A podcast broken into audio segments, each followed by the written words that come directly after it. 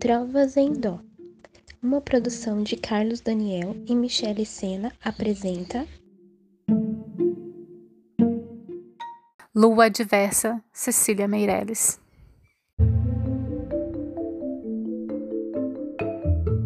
Tenho fases como a lua, fases de andar escondida, fases de vir para a rua, perdição da minha vida, perdição da vida minha. Tenho fases de ser tua, tenho outras de ser sozinha. Fases que vão e que vêm, no secreto calendário que um astrólogo arbitrário inventou para meu uso.